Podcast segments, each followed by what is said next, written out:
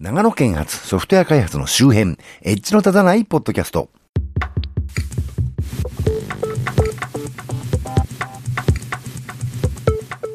どうも、長野県在住コンピューターで楽しいことをしたい人、そして、先日 Yahoo Japan さんがオフィスを移転されて、11月1日からコワーキングスペースとして Yahoo 社員じゃない人も入ってきて、仕事していいよってされたそうでね。あの、たまたま私2日の日に東京で午後から打ち合わせで、午前中はどこかに仕掛け込んで、その午後の準備をしなければいけないと思ってたんですけど、あの、中目黒にオフィスがあるといえばあるんですが、あそこに行くと色々な理由で仕事にならないので、せっかくだしそのヤフーのロッジってとこ行ってみました。で、そのロッジは9時からオープンらしいんですが、私は長野から新幹線で行ってるんで、余裕ぶっこいて行きましてね、9時40分ぐらいに着いたんですけど、あの、ヤフーさんは10時始業なんですかね。そのロッジのある清井町ガーデンプレイスっていうビルにドーンと行列ができてまして、ガードマンらしき人が Yahoo の社員さんはこちらで並んでくださいって大声を張り上げてらしてね。ふっと見ると案内板とかも出てて、Yahoo 社員専用通路みたいなことが 書いてありましてね。これすげえなと。ヤフーの人多すぎだなってね、驚いた、ま、自己の町田です。あの、ビルの中のファミマでね、ちょっと時間潰して10時過ぎたら行列が消滅していたので、その後はスムーズに中に入れましたけどね。入ってからの様子についてはまた機会があったらということで。えっ、と、どうもここんとこ疲れ気味だ、疲れ気味だと、この番組でも声まで疲れてると思っていたところ、ドカンと風邪をひいてしまいまして、声もすっかり枯れてしまいましてね、やっと少し出るようになってきたんですけど、そんなわけで配信遅れ気味で失礼しておりますよ、ということで。というわけで今月も最先端の IT エンジニアではない地方在住の私が世の中の最先端ではなく私の、ね、独断と偏見で選んだテック関係を中心としたネット上の話題をおっとり刀で紹介するコーナーです。というわけで最初の話題。買収の噂が消えてツイッター株20%暴落、テッククランチジャパン。えっ、ー、と、ツイッターの株価はここ数週間非常に好調を続けていた。しかしこのハネムーンもあり、現実に戻る時が来たようだ。現在、えー、米国時間10月6日、ツイッターの株価は、えー、昨日の終値24.87ドルから20.06%ダウンして19.88ドルとなっている。一体何が起きているのだろうか。えー、リコードの複数の記事によれば、ツイッターの買収を検討していた大企業の多くが手を引くことを決めたからだという。Google、Apple、ディズニーはもはやツイッター買収に関心がないという。セールスフォースはどうやら最後に残った買い手候補らしい。セールスフォースは以前プロフェッショナルの SNS、リンクトインを買おうと買収しようとしたことがあったが、マイクロソフトにさらわれたということで、えー、前回のこのコーナーでディズニーがツイッター買うならいいんじゃないかと言いましたけど、その直後にディズニーどころかセールスフォースも含めてまさかの全員辞退というありさまになってしまったようでね。あの、基本的に現時点で、あの、本来の企業価値に、ツイッターのね、企業価値に比べて、ついてる金額が高すぎるということなんでしょうね。yahoo.com も似たような状態だったことありましたよね。あと動画配信中心になっていくとね、ツイッター、あの、面白いなって前回言いましたけど、それについてもまさかのニュースが出てます。ツイッター短いビデオ共有サービス、バインの閉鎖へテッククランチジャパンの記事ですね。あの、ツイッターの買収を考えていた相手が撤退して以降、このソーシャルメディアの将来には不確定な要素が増している。ツイッターは最近社員の9%をレイオフするとしているが、米、今日、米国時間10月27日、えスタンドアロンのビデオ共有アプリバインを閉鎖することを発表したと。えー、これに対してバインの元 CEO の人が悔しいということをね、コメントをツイートしたらしいですけど、まあ、単に身売り失敗というだけでなくて、将来のね、事業の主力と思われていた動画分野の見直しもする羽目になっているということで、相当困った状態なのかなと、まあ他人事ながらね、邪推したくなってしまいますね。まあまだペリスコープってのもあったと思うんですけどね。あの、個人的にはこういう CGM というかね、あの、 Consumer Generated Media っていう部分やもうそろそろ底が割れた感じがあるので、まあこの先どうなっていくのかなという感じはしますね。次の話題。誰も買収したくないツイッター。その理由は、ネットいじめ温床のイメージ、ギズ、えー、ギズモードジャパンに出てました。ブルームバーグの報道によれば、9月末にもツイッター買収と噂されていたディズニーが手を引いたのは、ツイッターというネットいじめ、人種差別、性差別など起こる乱れた場を社内に取り込むことで、ディズニーの持つファミリーイメージが傷つくと判断したからだと言います。えー、ツイッターのあれっぷりはもう日本だけじゃなくて世界的なイメージなんだな、ということがわかるニュースですね。そうかと思うとこんなニュースが出てます。ツイッター、日本では絶好調、独自機能で成長率が世界一、朝日新聞デジタルですね。えー、短文投稿サイトの米ツイッター日本法人は2日、11月2日ですね。国内の月間利用者が9月に4000万人を超えたと明らかにした。去年末より14%増え、この間の成長率は世界一、4%増だった世界全体を大幅に上回った。大規模リストラを打ち出す経営難の同社は、広告収入を生む日本への依存を強めているということで、まあ、いい材料があるのはいいことなんですけど、それにしても広告ですよね。あの、公式 iOS クライアントで Twitter のタイムライン眺めてると、かなりの割合がプロモーションツイートですからね。これ私だけじゃないですよね。あの、なんでこんなに広告だらけなんだよと、唖然とするわけで、これかなり深刻な事態なんじゃないかなと。もともとツイッターが出てきた頃って特にアメリカでは目先の収益は置いといて、あの役に立つというかね、面白いサービスを作ることこそが重要だなんつって、それこそロングテールだの、フリミアムだのね、言ってたわけですけど、その象徴的な存在だったツイッターがね、まさに今そのツケを払わされてるというのが、やっぱそんなわけないじゃんねっていうね、なんか夢から覚めたような感じがしますよね。あの、Hulu でやってるシリコンバレーっていうアメリカドラマでもそういうシーンが描かれていたりして、大変面白いなと。このシリコンバレーの話は今月の第4週で取り上げるかもしれません。え次の話題。アマゾンが定額制音楽ストリーミング Amazon Music Unlimited を発表。エコースピーカー連携で音楽配信にはリビング進出を迎えるか。 All Digital Music に出てました。アマゾンは Spotify や Apple Music と直接競合、競争する、えー、オンデマンド型の定額制音楽ストリーミングサービス Amazon Music Unlimited を提供開始しましたということだそうですが、 Music Unlimited って Spotify と提携する前にソニーがやってた定額制の音楽ストリーミングサービスの名前ともろかぶりなんですけど、商標とか問題にならないんですかね、これね。え、っと、次の話題。JZ の定額制音楽ストリーミングティダルが、えー、苦戦。え巨額の損益は海の苦しみか。おこれもオールデジタルミュージックですね。起業家として活躍するヒップホップスターは増えたが、JG ほど意欲的な人物は稀有な存在です。中でも彼が経営権を持つ定額制音楽ストリーミングサービスティダルは、Spotify や Apple Music、Google Play Music といったライバルライバルたちと勝負しようと、大胆な考え方とマーケティング、そして若者に人気のアーティストたちの作品を武器に、市場に一石を投じています。しかし、華々しい PR の一方で、ティダルの運営運営は、赤字経営が拡大している内情が明らかになってますということだそうで、あの、現在のネットサービスのユータル定額制音楽ストリーミングサービスですが、これもツイッターのことは言えたもんではなくて、結構儲かってるかというと、とんなことはないと。実はこの JG のティダルだけじゃなくて、Spotify もね、あの、この前と持ち上げましたけど、あの、実は巨額の赤字を背負っているという話もあり、あるようですけどね。えー、次です。本日スタートタイムフリー聴取機能とは、えー、ラジオ、えー、ラディコのサイトに載ってました。えいよいよ本日10月11日より、えー、ラジコの新機能タイムフリー聴取機能がスタート。えー、ラジオ番組放送後1週間に限り、いつでも後から番組を聞くことができる機能です。聞き逃してしまった番組を後から楽しんだり、SNS やネットニュースなどで話題になった番組を後から聞くことができますということで、ラジコはこれに加えて有料サービスのエリアフリーってのもありますね。あの、エリアの問題がなければわざわざね、音質の悪いラジオで、あの、クソ面白くもない地元のローカル放送局の番組なんかね、聞かないですよね。あの、有料サービスだからお金払ってまで聞きたい番組があるかどうか、いや、お金を払ってでも聞きたくなるようなね、あの番組の存在を田舎者が知ってるかどうかがこのラジコのエリアフリーの問題なんですけど、えー、まあ私はね、あの、ご存知のように、あの、リナックスのレンタルサーバーでラジコを録音する技を編み出して私的利用の範囲で使ってますんで、その有料のサービスは使ってないんですけど、まあまあ地元のね、ローカルラジオは死ぬしかないんじゃないって正直思ってたんですけど、ただこのタイムフリーっていうのがね、先月からできたことで、時間に、あの、縛られないなら、まあ地元放送局でやってるような番組をちょっとぐらい聞いてもいいかという気にならんこともないと。あの、というわけで、ラジオはね、もうそろそろあの、メインの視聴者である高齢者の方々はそうでないかもしれませんけど、あの、主戦場がネットの方にね、テレビより先に移動してきましたね。あちなみに私はあの、あの、新越放送 SBC ラジオでやってる丸山コーヒーさんの番組のファンですけどね。あの、フォローしてるんだかなんだかありませんけど。まあ、私はポッドキャストで聞いてますけどね。というわけで、次の話題。なぜ地方の人は残業しないのか。ニュースウィッチというサイトに出てましたね。IT 企業は Web でのコミュニケーションに慣れているため、東京の高い人件費を払ってやる必要のない仕事を沖縄などの人件費の安い地域に移行させ人件費を削減するわけです。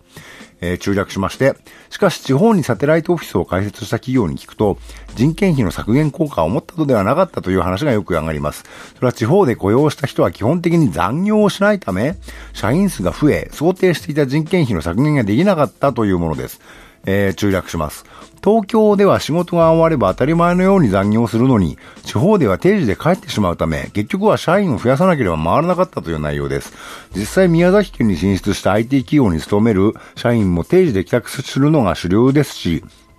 稲刈りの時期などは有給休暇を普通に取得することも全く珍しくありません。えー、注力しますね。で、また日本、同じ日本でこのように仕事に対するスタンスが違ってくるのか、えー、またじゃないや。なぜ同じ日本でこのように仕事に対するスタンスが違ってくるのか。これはつまるところ経済活動のパターンが東京と地方で違うからです。えー、中略しまして、最も貨幣経済の割合が低いのが沖縄です。沖縄は地元人同士のつながりがとても強く、沖縄出身者コミュニティは、えー、うちなんちゅとナイチャーという、えー、ナイチャー本土の人ですね。という言葉があるほど。なので、その固定したコミュニティに基づいた貸し借り経済や物々交換経済もしっかり根付いてるわけです。えー、僕が住む宮崎県日南市も東京に比べると圧倒的に貨幣経済の割合が低いです。みかん、焼酎、お米はよく物々交換されてますし、本業とは別に農業をやっているってお米と果物は自給しているという人もたくさんいます。僕もオーナー制ではありますが、田んぼを2箇所で持っていますという記事で、あとは略しますけど、なんかとんでもない記事ですね、これね。あの、こいつは何を言ってるのかと。まあ言いたいことはわからんことはないんですけど、まあいろいろ突っ込みどこ満載ですけど、一番はね、そもそも地方なら人件費が安くつくだろうっていうのは根本的な大間違いで、それってあの日本企業がこれまでに海外進出とかでやってきたことをよりチープ化して国内でやろうとしてるだけですよね。で、結局そうやって人を見下してるわけですよね。こいつら安い給料で働くんだろうってね。で、こいつら安い給料で働くんだろうと思って、あの、本来払うべき満足な賃金を払わないわけですから、そしてそう思ってるようなね、相手に対して権限とか異常するわけもないわけで、で、そんな仕事をわざわざ自分から残業するバカなんかいるかっていうね、そういう話だと思うんですよね。っていうか残業しないから人件費がかかるってそもそも残業代払うつもりないんですかっていうのはね、まあ言い過ぎとしても、残業するのが当たり前みたいな雇用の仕方ってね、そもそも狂ってますよね。あの、最近の電通のね、あの事件ニュースじゃないですけど、で、地方は設備投資が安く上がるから、人件費は充実させることができるってね、嘘でも言わなきゃ、みんなバカバカしくてやってらんないと思うんですよね。なんだか知らないけどね、あの、どこぞの自治体も都会から IT 企業誘致なんつってね、現金ばらまいてるみたいですけど、それが将来どういう意味を持つのか考えてやってんのかなと。まあ、特に期待してもね、あのー、期待してもしょうがないなと思ってるのはお互い様だと思うんで、まあ、どうでもいいんですけどね。というわけで次の話題。地方では歩いて移動するだけで不審者扱いは本当？車も買えない変わり者と思われたくないという声も。えー、これブロゴスの方に載ってましたね。あのー、キャリコネニュースでは先日、群馬では市が4人に1人が100メートルの距離を車移動するという記事を掲載。約300件のハテナブックマークがつくなど大きな反響を得た。記事中で車社会の地域では徒歩で移動しているだけで、え不審者扱いされるという内容を紹介したが、ネットに寄せられた反応の中にもそれに近いコメントがあった。東方長野の土井長住みだが、徒歩移動だと近隣住民にキーの目で見られるということをよそ者は分かってない。以前国道散歩してたら親戚からなんで歩いてるんだって電話がかかってきたんだぞ、マジで。という風に書いてあります。あとは略しますが、これはマジですね。私も全く同じ経験してます。長野県在住ですけどね。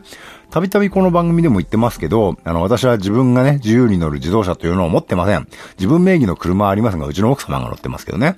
で、自転車で普段通勤していると何が起きるかと言いますと、まずとにかくおまわりさんに絡まれますね。もうかなりひどい絡まれっぷりでね、まず酔っ払い扱いですね、とにかく。で、そうでない、酔っ払いでないことが分かると今度は自動車泥棒扱いですね。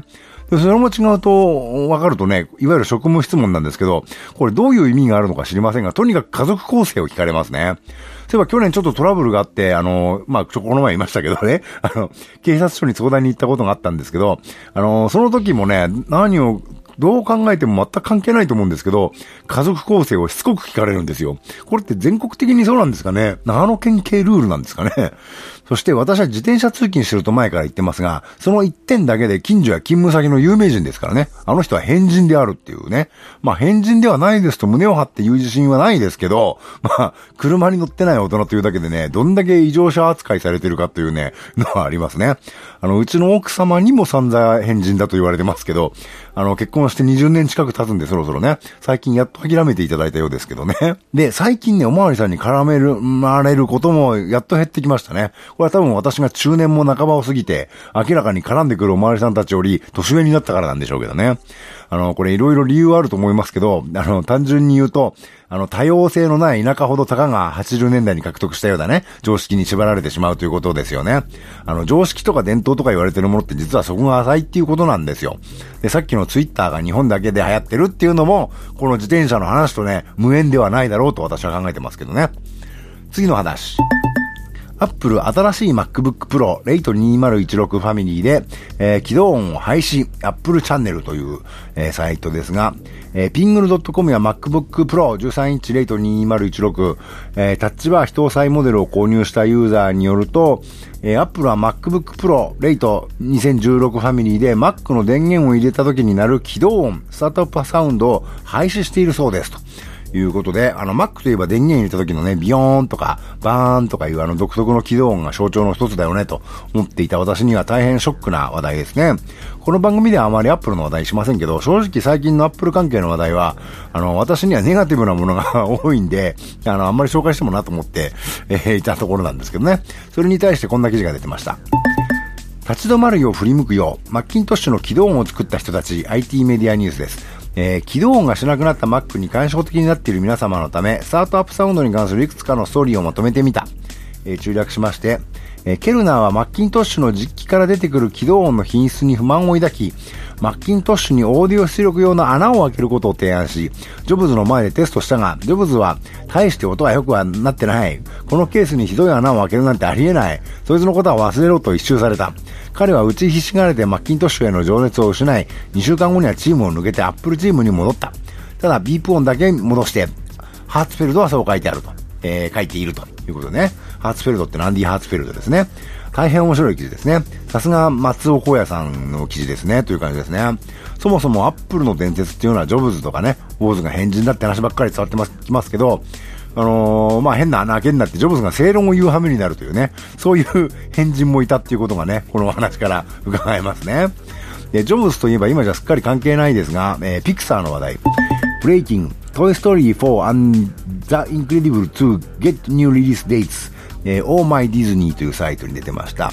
えー、トイストーリー4が、えー、2019年6月21日、えー、ミスターインクレディブル2が2018年6月15日にアメリカでの公開が決まったという話題ですね。あの、トイストーリーの一作目って、あの、スティーブ・ジョブズがプロデューサーとして名を連ねていたんですよってのはもはや今の若い方ご存知ないかもしれませんね。あと、Linux のデビアンの開発コードネームは、トイストーリーのキャラクターから付けられているというのも意外に知られていませんね。この話題は先月行った長野のテック勉強会 N セグで、あの、上田のファブコミニカでやった、あの、ライトニングトーク大会でも言ってましたね。特にトイストーリー3は、あの、ジョン・ラセターが参加しなかったんですね。まあ、つまらなかったとは言いませんけど、あ、なんかあれ2までと違うよねっていうね、えー、僕は思いまして、3はなんかちょっと違うなと。思ってたんですけど、あの、4では、ジョン・ラセターさん監督賞してね、再登板されるとのことなので、結構期待していたりなんかします。あと、これはテックにも長野にも自転車にも関係しないけど、結構気になった話題です。核兵器禁止条約決議案が国連の委員会で採択、日本は反対と NHK ニュースの話題ですね。核兵器を法的に禁止する初めての条約の制定を目指す決議案が国連総会の委員会で制定に採決にかけられ、123カ国の賛成多数で採択されましたが、アメリカなどの核兵器の保有国に加え、アメリカの核の傘に守られ、段階的な核軍縮を主張している日本も反対に回りました。えー、中略しまして、日本の佐野軍縮大使は核兵器を禁止する条約の制定を目指す決議に反対したことについて、核軍縮を実効的に進めるには、核保有国と非保有国の協力がなければならない。国際社会の総意で進められるべきだと強く求めたが受け入れられなかったと述べ、えー、決議案に日本の立場が反映されなかったことを反対の理由に挙げました。一方、日本が23年で連続して提出してきた核廃絶を呼びかける決議について、今年は去年を上回る167カ国が賛成し、えー、去年反対したアメリカが共同提案国になったとして、核軍縮を現実的に実実践的に進めるという日本の考え方が幅広く支持された結果だと述べ、その意義を強調しましたということでね。あの、国連で初めて核兵器を法的に禁止するしようっていうね、禁止する条例制定を目指そうという、そういう決議が可決されたのに、よりによって唯一の戦争被爆国である日本はそれに反対したという話題ですね。で、あのー、今、紹介した通り、日本政府としてはそれ相応のね、あのー、理由というか言い分がちゃんとありまして、単にアメリカに追随したわけではないんだよってのがね、あると思うんですけど、あの、これはそれで、あの、事実であれ、建前であれ、ちゃんと大きい声で説明しないとやばいんじゃないという気がしますけどね。だって、ね、事情とか思惑なんてものは言われなきゃわからないわけで、言われてもわからないのが普通ですから、単に日本は被爆国のくせにひよったと見られてもね、あの、当たり前なわけで、いろんな意味で良くないんじゃないのっていうね、あの、ちゃんとでかい声でわめいた方がいいんじゃないかなと思います。あと似たような、似たようなというか関連して、こういう話題。広島原爆慰霊碑独産喧嘩、核兵器も絶対反対と毎日新聞に出てました。えー、ベトナム戦争後、双子の兄と繋がった状態で生まれ、後に分離手術を受けたグエン・ドクさん35歳が、えー、20日、えー、10月20日ですね、初めて広島市を訪れ、原爆慰霊碑に喧嘩をした後、原爆資料館を見学した。兄弟は化学兵器の枯葉剤の影響を受けた可能性があるとされており、えー、ドクさんは自身の境遇を被爆者に重ね、広島を訪れたかったという、というね。あの、ベトナム戦争の時に、あの、くっついて生まれてきた双子のベトちゃん、ドクちゃんっていたんですけど、そのね、片方のドクさんですね。あの、もう35歳なんですね。で、広島にいらっしゃったと。で、ベトちゃん、ドクちゃんって本当に世界中に衝撃を与えてね、ベトナム戦争反対運動の象徴とも言える存在だったわけで、そういう方が広島を訪れたというのは感慨深い話ですね。今年は、あの、まだ、まだ現在大統領だと思うんですけど、オバマ、アメリカ大統領さんも、あの、広島に来てましたよね。で、そういう意味でオバマさんは、アメリカ大統領として初めて広島に参拝したというだけで、各反対の人というイメージがバシッと宣伝されるわけですよね。で、日本政府は国連決議に反対したっていうイメージがバシッと宣伝されちゃうようですよ。ようだとね、ちょっと良くないんじゃないかなと。実はアメリカ政府はね、あの国連決議にずっと反対してる国なわけで、あの、全然各反対な国ではないんですけどね。まあそういうことですよね。